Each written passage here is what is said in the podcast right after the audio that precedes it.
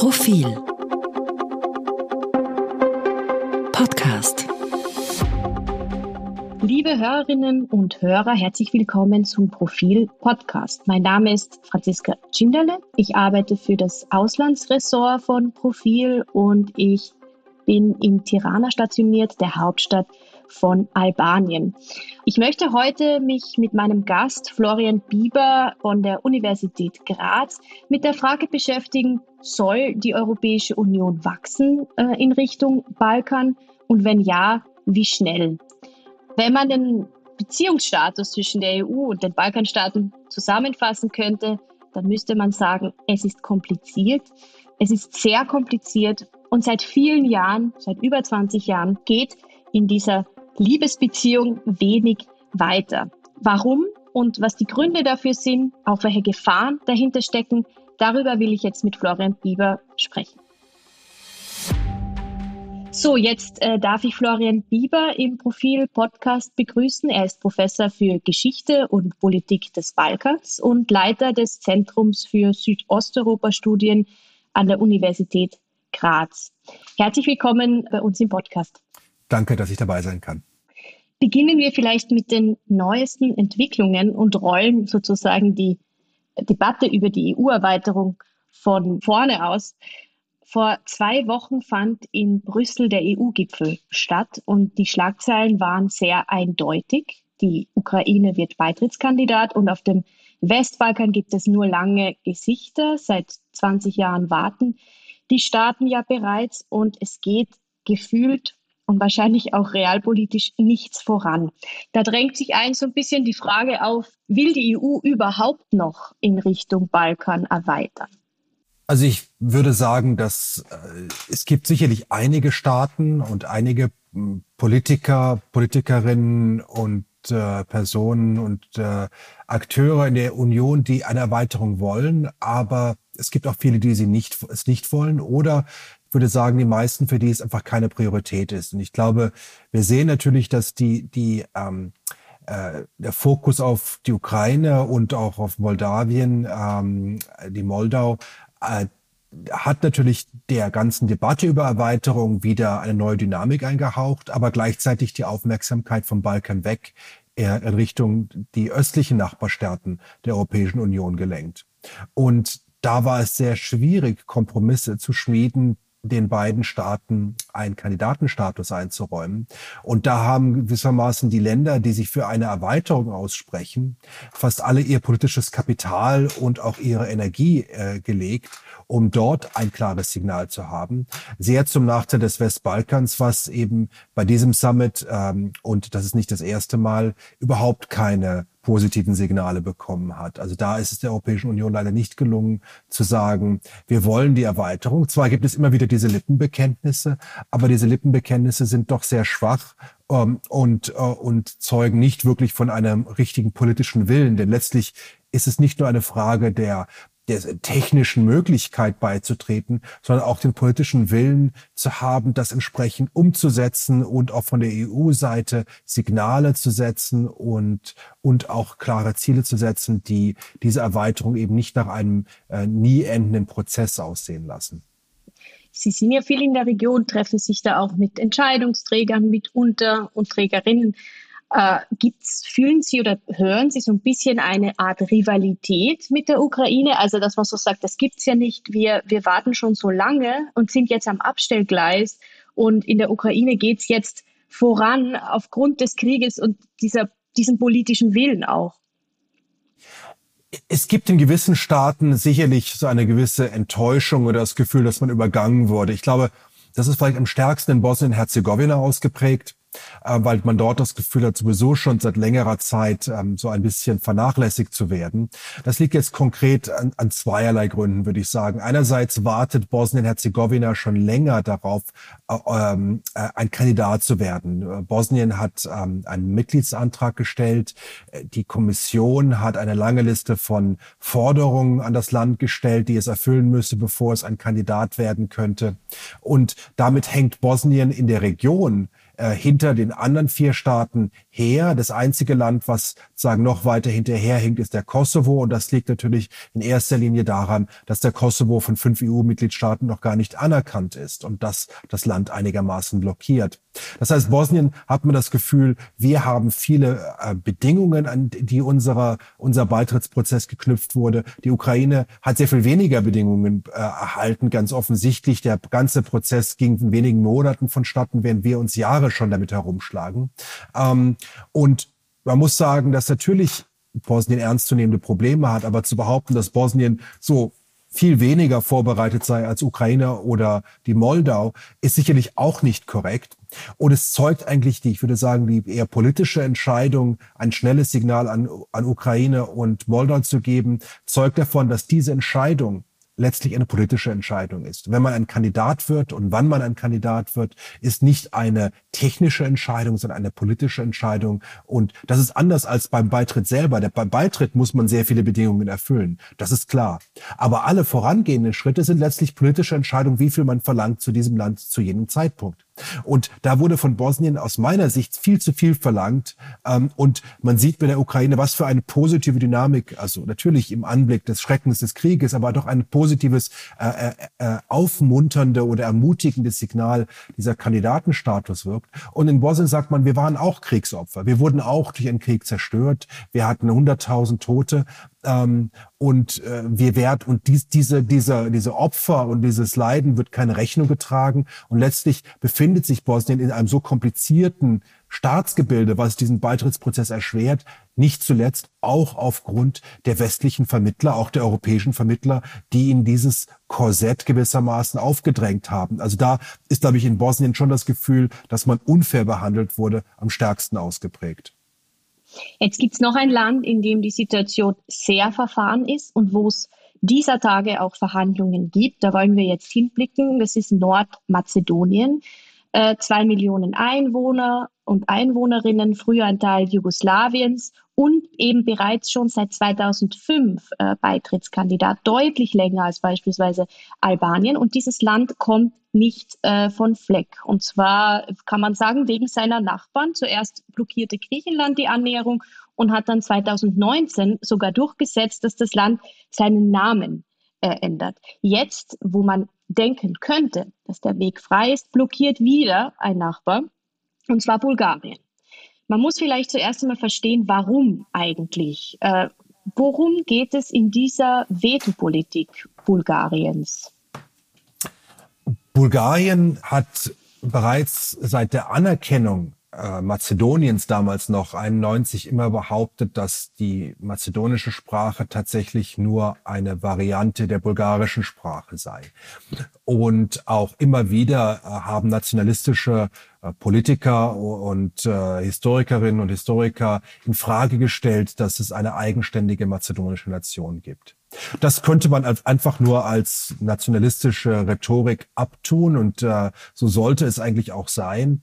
Aber aufgrund von innenpolitischen, ja, würde ich sagen, Spannungen in Bulgarien ist diese Position auf einmal zur außenpolitischen Position, zur europapolitischen Position des Landes geworden. Und Bulgarien verlangt von Nordmazedonien seit mittlerweile äh, fast zwei Jahren, dass das Land erstens anerkennt, dass die mazedonische Sprache keine eigene Sprache ist. Es hat sogar teilweise verlangt, und das ist immer noch ambivalent, dass beispielsweise, wenn Mazedonien oder Nordmazedonien besser gesagt der E U beitritt, keine eigene Sprache bekommt. Ähm, Es ist ja so, dass in der Europäischen Union alle anerkannten Staatssprachen auch Amtssprachen der Union werden und dass stattdessen Bulgarisch verwandt werden sollte. Und man muss betonen, dass Mazedonisch und Bulgarisch verwandte Sprachen sind, aber es sind doch deutlich andere Sprachen. Es sind Sprachen, die sich aus der gleichen Ursprung entwickelt haben, aber zu behaupten, man könnte das eine äh, nicht äh, anerkennen, ist doch schon ein sehr schwerer Eingriff in die eigene Identität. Und gleichzeitig soll Nordmazedonien anerkennen, aus bulgarischer Sicht, dass es äh, der historisch aus der bulgarischen Nation entstammt. Das ist, als würde Deutschland verlangen, dass Österreich anerkennt, dass äh, die österreichische Nation ursprünglich mit der deutschen Nation deckungsgleich sei. Ähm, und es soll auch anerkennen, dass es eine auf Verfassungsrang, ähm, in der Präambel der Verfassung, dass es eine bulgarische Minderheit in Nordmazedonien gibt. Nun, streitet Nordmazedonien nicht ab, dass es eine bulgarische Minderheit gibt. In der letzten Ver- äh, Volkszählung äh, gab es die Option und davon haben äh, etwa äh, einige tausend Gebrauch gemacht. Das heißt, das macht die bulgarische Minderheit in Nordmazedonien ähm, etwa die zehntgrößte Minderheit äh, nach vielen anderen, die nicht in der Verfassung erwähnt werden. Und das heißt, dieses, dieses, diese, diese Forderung Bulgariens ist äh, absolut äh, absurd, gerade deshalb, weil Bulgarien selber beispielsweise keine mazedonische Minderheit anerkennt. Im Gegenteil, immer wieder gegenüber Vereine und Assoziationen diskriminiert, die sich als äh, Vertreter der mazedonischen Minderheit ähm, äh, identifizieren und dafür schon mehrere Fälle vor dem Europäischen Menschenrechtsgerichtshof verloren hat. Während in Mazedonien noch nie eine internationale Organisation, insbesondere der Europarat, der sich mit dem Schutz von Minderheitenrechten in Europa betreut ist, noch nie moniert hat, dass gegen bulgarische Minderheit dort äh, diskriminiert würde. Das heißt, es handelt sich wirklich um ein fiktives Problem, eine nationalistische Sichtweise Bulgariens, die nun der Europäischen Union sozusagen aufgezwungen wird, weil Bulgarien Mitgliedsland ist und ein Veto einlegen kann. Jetzt nehmen wir den Podcast am Freitagmorgen auf und in den Tagen davor gab es schwere Ausschreitungen in Skopje, der Hauptstadt von Nordmazedonien. Mehrere verletzte Polizisten, äh, es kursierten auch Videos von Demonstrierenden, die bewaffnet waren. Was passierte gerade auf den Straßen? Wer protestiert da gegen was? Vielleicht zunächst das Was. Es gibt einen Lösungsvorschlag seitens der französischen Regierung, die sie noch als äh, E U-Ratspräsidentschaft ausgearbeitet hat. Es ist der zweite Entwurf, der versucht, äh, der bulgarischen Seite entgegenzukommen, um dieses Veto aufzuheben, sodass die Beitrittsverhandlungen mit Nordmazedonien und Albanien beginnen können. Soweit, so gut. Das Problem ist nur, dass diese, äh, dieses französische Vorschlag der bulgarischen Seite weiter entgegenkommt als der mazedonischen Seite. Und das heißt, in diesem Vorschlag gibt es, wenn das von der mazedonischen Seite anerkannt wird, die ersten formalen Beitrittsverhandlungen, aber das ist ein formaler Akt von wenigen Minuten, eher eine, eine Geste. Aber dann beginnen die Beitrittsverhandlungen erst ernsthaft mit Nordmazedonien, wenn es diese Verfassungsänderung durchgeführt hat.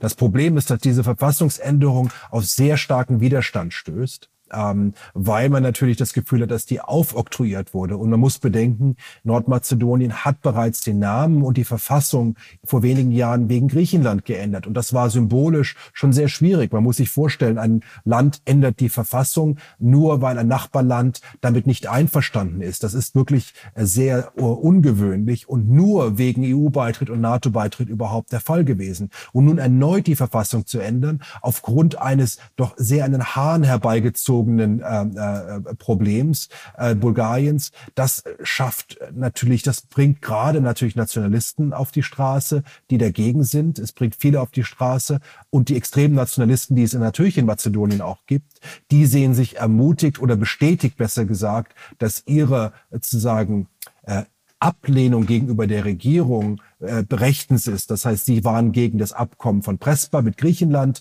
und nun sagen sie, äh, jetzt haben wir wieder eine ähnliche Situation, jetzt gehen wir auf die Straße und leider sind gerade Albaner wiederum die Zielscheibe dieser extremen Nationalisten. Es gibt halt keine wenige Bulgaren in Nordmazedonien, aber die Albaner sind ähm, sind leider äh, das Opfer oder werden zur Zielscheibe dieser dieser Demonstrationen, weil wiederum äh, das die größte und sichtbarste Minderheit äh, in Nordmazedonien ist. Das heißt, da sehen wir, dass dieser Versuch einer E U-Lösung leider eher die Nationalisten im Moment beflügelt. Ähm, und die Wahrscheinlichkeit, dass diese Verfassungsänderung von der, von der Parlament verabschiedet wird, ist minimal, da es nämlich die Unterstützung der Opposition verlangt. Und das ist unvorstellbar, warum die Opposition das unterstützen sollte.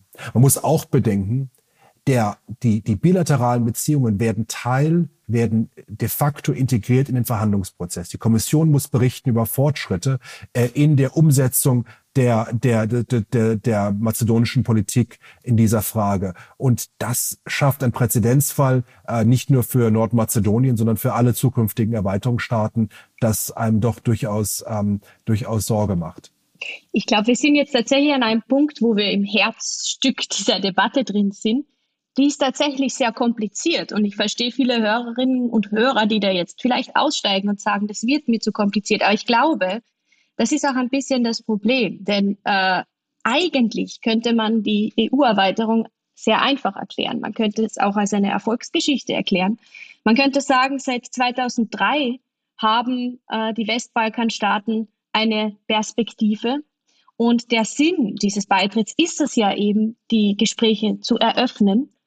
Die Gespräche zu eröffnen bedeutet ja nicht, dass man morgen in der Union ist, sondern eigentlich bedeutet es, dass man im Idealfall Reformen anstoßen sollte und in verschiedenen Kapiteln sich sozusagen vorantastet. Das heißt, die Idee wäre, dass diese Länder sich der E U annähern, in vielen Bereichen des Rechtsstaats zum Beispiel oder der, der Medienfreiheit. Jetzt haben wir aber diese verfahrene Situation, wo wir ja gar nicht mehr über Reformen sprechen. Wir reden gar nicht darüber, wie ist die Pressefreiheit in, in Serbien oder sind die Gerichte in Albanien fit für die E U und so weiter, sondern wir reden eben nur über diese total bürokratische, äh, total bürokratischen Forderungen.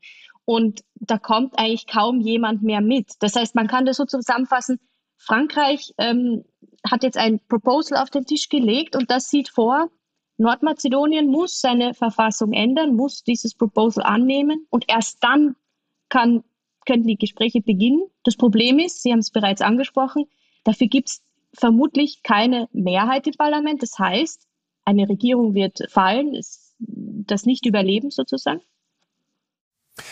Das Risiko ist groß und das genau, genau wie Sie sagen, dass die Gefahr ist, dass etwas, was um Reform und Demokratie und Rechtsstaatlichkeit gehen sollte, auch um Wohlstand für die Bevölkerung, darum geht es in der E U-Integration, letztlich äh, überhaupt nicht darum mehr geht, sondern es geht dann um Diskussionen über nationale Identität und auch über die eigene Unsicherheit. Man muss sich das vorstellen, Nordmazedonien, man fühlt sich sehr verunsichert in der eigenen Identität, die von der Name von Griechenland in Frage gestellt, von Bulgarien, die eigene Sprache und Identität. Ähm, man fühlt sich sehr schwach und, und, und das ermutigt natürlich eher Nationalisten äh, und, und die kapern dann die ganze Debatte, auch in, auf bulgarischer Seite. Und somit ist dann kein Platz mehr um das, worum es eigentlich geht. Und, und das sehen natürlich die Nachbarstaaten, die Politiker der Nachbarstaaten, die sagen, warum, was reden wir von Reformen, von, von auch teilweise schwierigen Reformen, auch teilweise Reformen, die uns selber einschränken.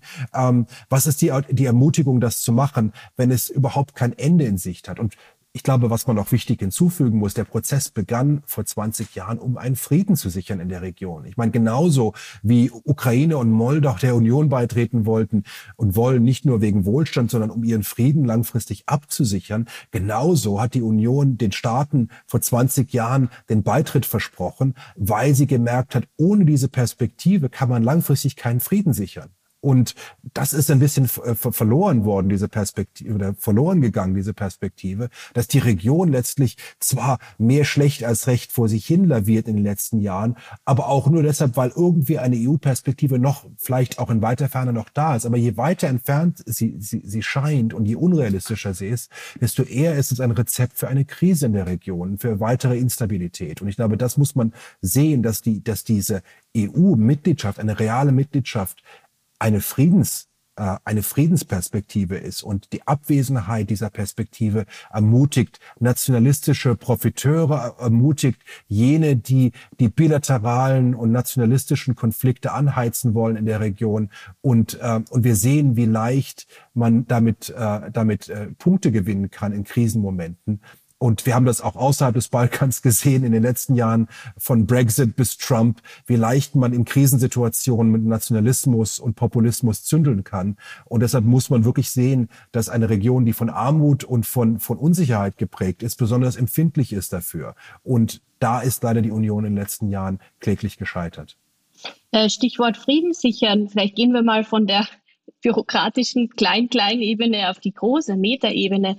Sehen Sie aufgrund des Kriegs in der Ukraine eine neue Dringlichkeit für die Erweiterung? Hätte man nicht eigentlich sagen sollen nach Februar, jetzt wachen wir auf? Es ist wirklich wichtig, hier auch sozusagen außenpolitisch Profil zu zeigen. Denn es ist ja nicht so, als wäre Russland auf dem Balkan überhaupt nicht prä- äh, präsent, wenn nicht militärisch, dann in anderer Weise. Es war sicherlich die Hoffnung vieler, auch von mir im, im Februar nach dem, nach der russischen Invasion der Ukraine, dass auch auf dem Balkan gesehen wird, dass es eine Notwendigkeit und Dringlichkeit gibt, der E U nicht nur technisch, sondern eben politisch diesen Prozess zu verstehen. Ähm, und leider würde ich sagen, hat diese Zeitenwende, ist diese Zeitenwende ausgeblieben, ähm, von der man damals noch so redete. Es fehlt ein bisschen die Vision in der Union, ähm, oder, oder der wirklich die, die, das Bemühen, das auch umzusetzen, oder man lässt sich dann doch wiederum immer blockieren von jenen, die diesen Prozess dann eben doch nicht neu aufsetzen wollen. Man hätte aus meiner Sicht ganz, erstens ganz klar sagen müssen, man muss dem russischen Einfluss in der Region einen Riegel vorschieben. Ich glaube, der russische Einfluss ist sicherlich im Moment vielleicht eine etwas geringe Bedrohung, aus dem einfachen Grund, dass durch die Sanktionen und die Einschränkungen der Kontakte ähm, zwischen E U, NATO und Russland mittlerweile kaum ein Flugzeug Russlands äh, auf den Westbalkan fliegen kann. Man muss ja bedenken, dass die Staaten mit der Ausnahme Serbiens und Bosnien Herzegowinas eigentlich alle NATO-Mitglieder sind, beziehungsweise Kosovo unter dem quasi NATO-Schutz stehen. Aber es ist trotzdem so, dass, dass Russland versucht, durch seine Verbündeten immer wieder, immer wieder Schaden zu, oder, oder, oder Probleme hervorzurufen in der Region. In Bosnien gerade durch den engen Verbündeten Milorad Dodik, der ähm, Mitglied des bosnischen Staatspräsidiums ist. Oder hat, Russland hat auch andere Verbündete. Und natürlich denke ich mir, dass wenn der Krieg vorbei ist oder beziehungsweise in Zukunft Russland sicherlich wieder verstärkt sich dort engagieren würde. Das heißt, die Chance zu nutzen, zu sagen, wir wollen wirklich dort einen Riegel vorschieben, wurde nicht genutzt. Ähm, auch Es geht ja nicht nur zu sagen, Russland zu blockieren, sondern auch eine alternative Perspektive zu, zu, zu geben. Das heißt, der Umstand, dass wir in Serbien viele Graffitis mit Putin oder dem Symbol oder dem Buchstaben Z sehen im Moment, ähm, hat viel damit zu tun, dass die Regierung ganz offensiv ähm, eine Putin-Politik direkt oder indirekt unterstützt, die Medien äh, oft Putins Linie unterstützen, aber auch damit, dass die dass viele, dass man mit einer proeuropäischen Politik keine Wählerstimmen gewinnen kann. Und äh, Serbien immer wieder auf Nordmazedonien schaut und sagt, schaut euch an, ein Land, was solche Kompromisse bekommt, gemacht hat und trotzdem nicht weiterkommt, das ist, wenn ihr euch nur der E U, nur dem Westen verschreibt, das kriegt ihr als Denkzettel dann ausgeliefert. Äh, das heißt, ihr es fahrt viel besser mit einer zynischen Politik, die sich nach Russland, nach China in alle Richtungen äh, richtet, ähm, solange man dort das möglichst Beste für sich selber herausholt. Und da hätte es wirklich einer klaren Signalsbedarf, einerseits einer klaren Blockade jener prorussischen Kräfte, aber auf der anderen Seite auch ein klarer positiver Anreiz, eine Ermutigung der proeuropäischen Kräfte. Denn die europäischen Kräfte in der Region sind zutiefst demotiviert. Der, die Zahl der Bürgerinnen und Bürger, die überhaupt noch glauben, dass ihre Länder der Europäischen Union beitreten, sinkt stetig von Jahr zu Jahr in fast allen Ländern. Und das bedeutet, wenn die Menschen nicht mehr glauben, dass sie in ihrem eigenen Land E U-Mitglied werden, dann gibt es zwei Möglichkeiten. Entweder sie wenden sich von der E U ab oder sie gehen in die Europäische Union. Aber das lässt die Länder in einem sehr viel schlechteren Zustand zurück. Und das muss man auch als Risiko für die Europäische Union anerkennen. Und das wird, glaube ich, nicht zu sehr gesehen. Man sieht eher, es gibt keine großen Probleme in der Region. Wir können uns quasi das leisten, nichts zu tun. Aber dass das Nicht-Leisten, das Status quo, ähm, dann doch äh, ein Risikopotenzial in sich birgt, das wird, glaube ich, nicht ausreichend anerkannt. Lassen Sie uns zum Schluss in den letzten fünf bis zehn Minuten noch über einen Mann sprechen, den man eigentlich außenpolitisch jetzt nicht unbedingt mit dem Westbalkan verbindet, nämlich Emmanuel Macron, den französischen Präsidenten. Ähm, vielleicht dazu, Sie haben erwähnt, die E U verliert an Popularität. Es herrscht aber auch so ein bisschen ein, ein falsches Bild der E U auf dem Balkan, denn es heißt, auf die E U will uns nicht. Man vergisst ja, dass die politische Richtung von drei Organen vorgegeben wird. Parlament, Kommission und Rat, also den Mitgliedstaaten. Und genau beim letzten Punkt, also den Mitgliedstaaten, hakt es. Vielleicht ist wichtig zu betonen, dass die Kommission, die E U-Kommission ja seit Jahren eigentlich Beitrittsgespräche mit zum Beispiel Albanien empfiehlt. Und zwar jedes Jahr aufs Neue. Äh, dasselbe mit Nordmazedonien. Und das könnte man noch weiter deklinieren mit anderen Fragen, zum Beispiel der Visa-Liberalisierung im Kosovo. Wer da nicht mitmacht, sind einzelne Mitgliedstaaten.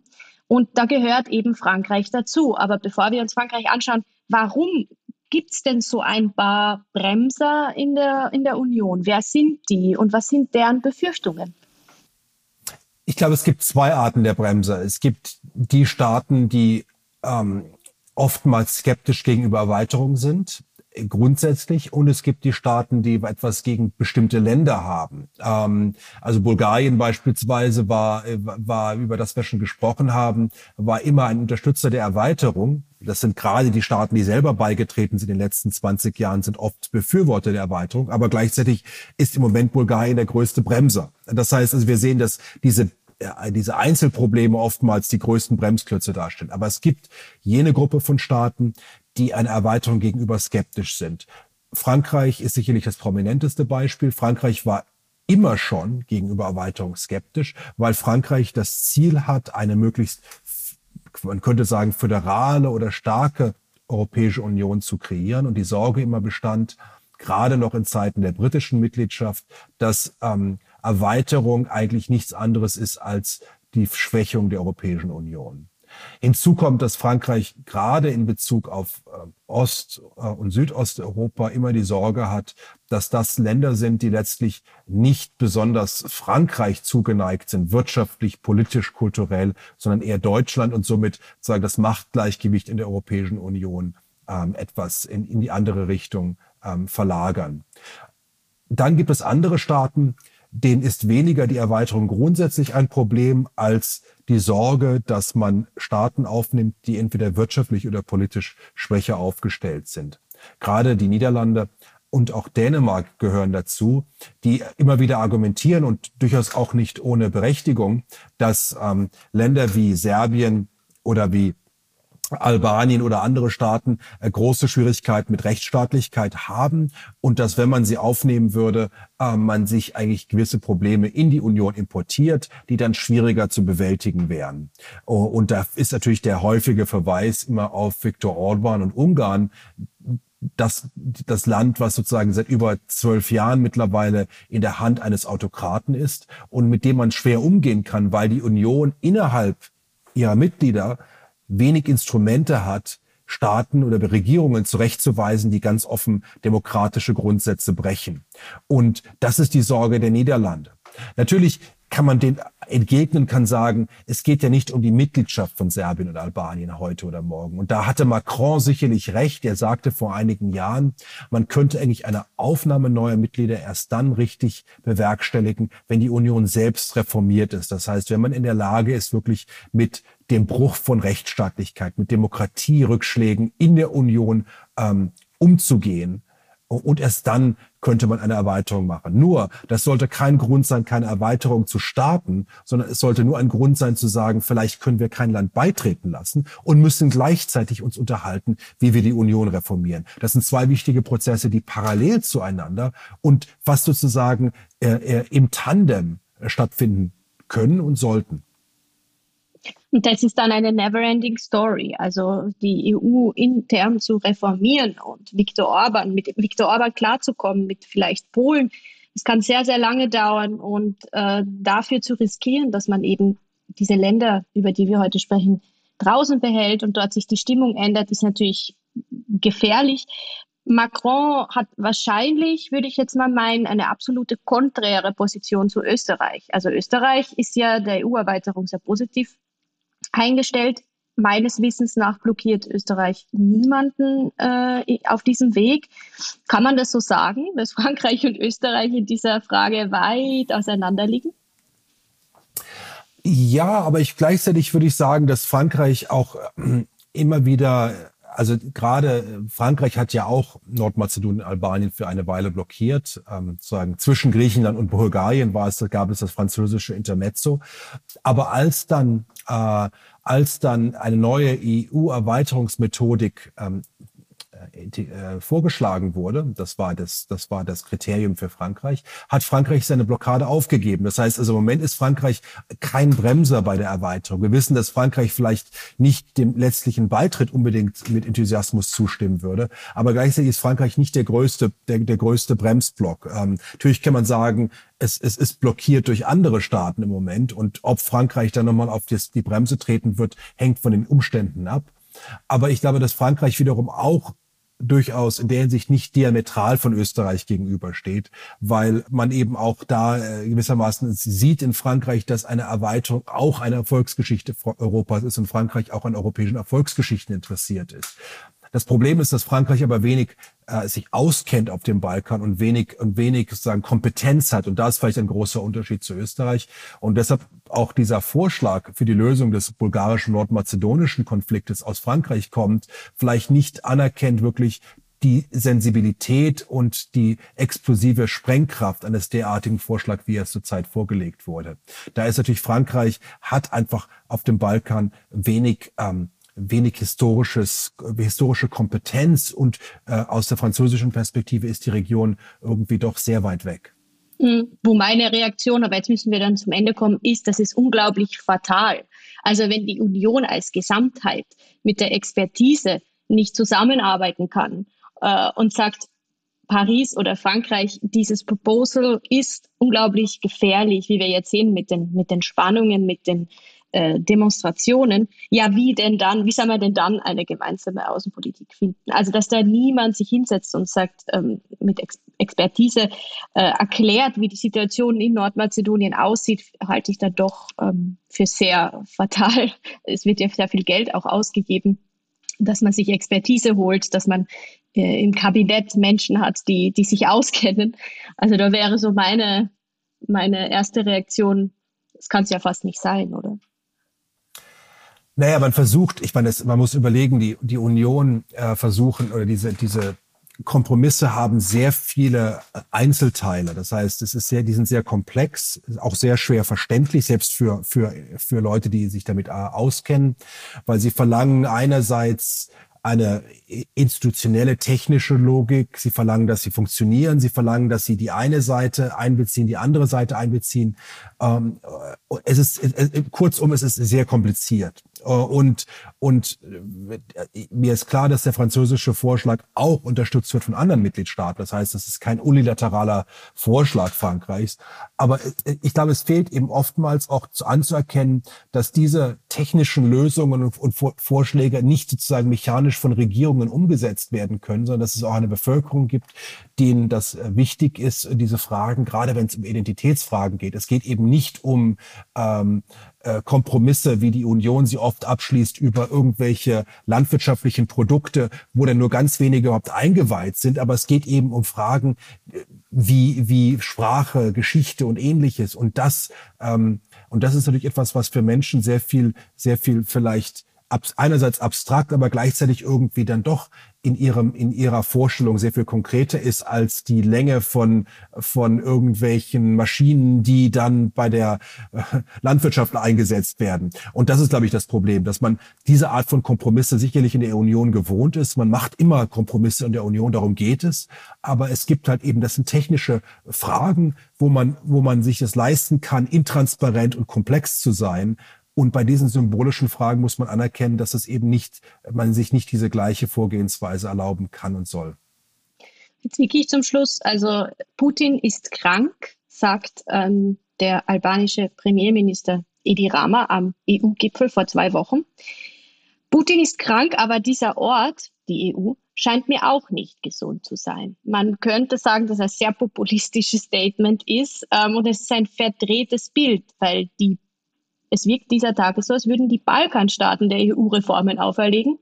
Und Albanien tut sich da auch sehr hervor. Ähm, wie konnte der Prozess so entgleisen? Und vielleicht die wichtigere Frage, gibt dieses, diese Situation der Erweiterungsmüdigkeit Regierungschefs, Chefinnen, meistens Männer in der Region, die Möglichkeit, sich auszuruhen, also keine Reformen anzugehen und zu sagen, es liegt ja nicht an uns und an meinem Regierungsstil. Es liegt immer an Brüssel.